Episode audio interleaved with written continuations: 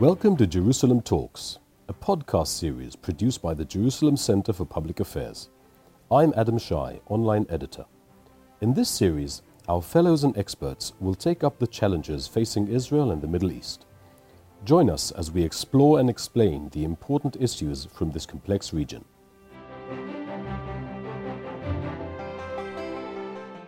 You know, I get asked all the time, you wrote a book, we seem to remember, about Saudi Arabia's contribution to the rise of global terrorism after 9 11. Yet you are now associated with the effort of the State of Israel and others to bring Saudi Arabia into the tent and to create a kind of new relationship, perhaps a reconciliation between the Jewish state and the Saudi kingdom. How do you explain that? Isn't that an inconsistency? It's important to know that back in 2003, when I wrote my book on Saudi Arabia, there were three factors affecting my writing. First of all, we were at the high point of what was then called the Second Intifada or Second Palestinian Uprising. And buses were blowing up in the heart of Israeli cities, in Jerusalem, in Tel Aviv, in Haifa, and elsewhere. Upwards of a thousand Israelis lost their lives as a result of that Palestinian escalation. These attacks were the work of organizations like Hamas, Islamic Jihad, who worked in coordination with the Fatah movement. The Israeli security establishment at the time estimated that between 50 and 70 percent of the Hamas budget came from Saudi Arabia. When Israel was forced to move into Palestinian cities during that period, and entered into the headquarters of many of these organizations. It discovered Saudi documents in Hamas files. In those file drawers were canceled checks from even Chase Manhattan Bank and from other financial institutions that linked Saudi Arabia to these various terror organizations through certain financial arms. Saudi Arabia had large international charities like the IIRO, WAMY, and Al Haramain, who were involved in terrorist financing from Bosnia to Indonesia. But something happened since then that changed this picture. In May of 2003, Riyadh was struck by a triple suicide bombing attack, and Saudi Arabia shifted from being on the side of those who were launching these terrorist attacks to those who were victims of terrorism. Basically, Saudi Arabia from that point onward was on the same side as the United States, Israel, and those countries of Western Europe that were being affected by this wave of suicide bombing attacks that was striking all of us. We also got a clearer picture of where the ideology for these, for these attacks was emanating from. While it was true that Wahhabi Islam that entered the world stage in the 1700s was associated with the revival of jihad in the Arabian Peninsula.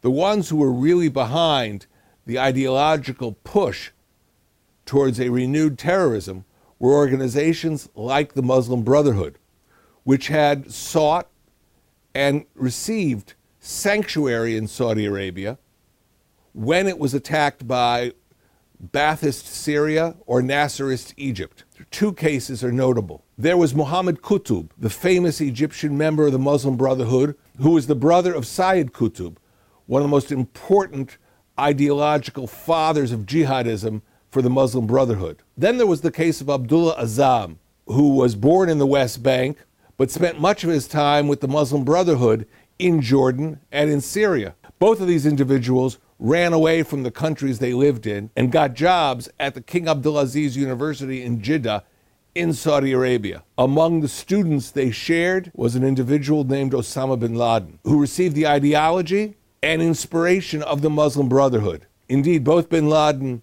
and Azzam left Saudi Arabia and together went to Peshawar in Pakistan, where they became involved in the great jihad in Afghanistan against the Soviet Union. So, what is the situation today? What draws Israel and Saudi Arabia to the same side of the fence? Well, first, there are the Sunni extremist organizations. There was Al Qaeda in the past, and in recent years, there has been ISIS or Daesh.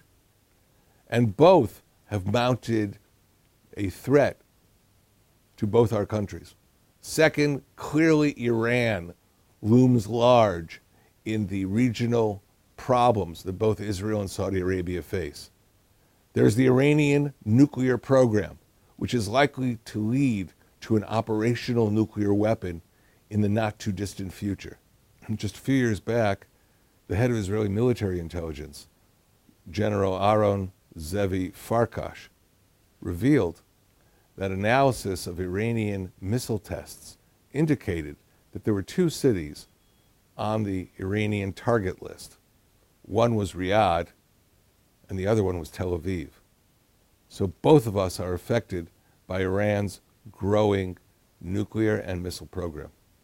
And there's a third common threat tying Israel and Saudi Arabia together. Both countries are facing Iranian efforts to destabilize our strategic environment. The Iranians have been seeking to encircle Israel by supporting terrorist organizations in the Gaza Strip to our south, in Lebanon to our north, and now in Syria and possibly even the West Bank in the period ahead. Today, who is providing the bulk of the funding to the Hamas budget? It isn't Saudi Arabia, it's the Islamic Republic of Iran. For Saudi Arabia, it's clear that Iran has entered into Yemen through the Houthis to the south. They are trying to take over Bahrain, which they regard as a province of Iran. And they have these huge Shiite militias that have been active in Iraq as well. Over the last number of years, I have met with senior officials who in the past worked for the Saudi government. I am convinced that Israel and Saudi Arabia share common concerns. I think Israel should make every effort to try and bridge the gap with Saudi Arabia, even discreetly, even though there are glitches that can occur as two countries with very different backgrounds try and find common ground. For Jerusalem Talks, thank you so much for joining us.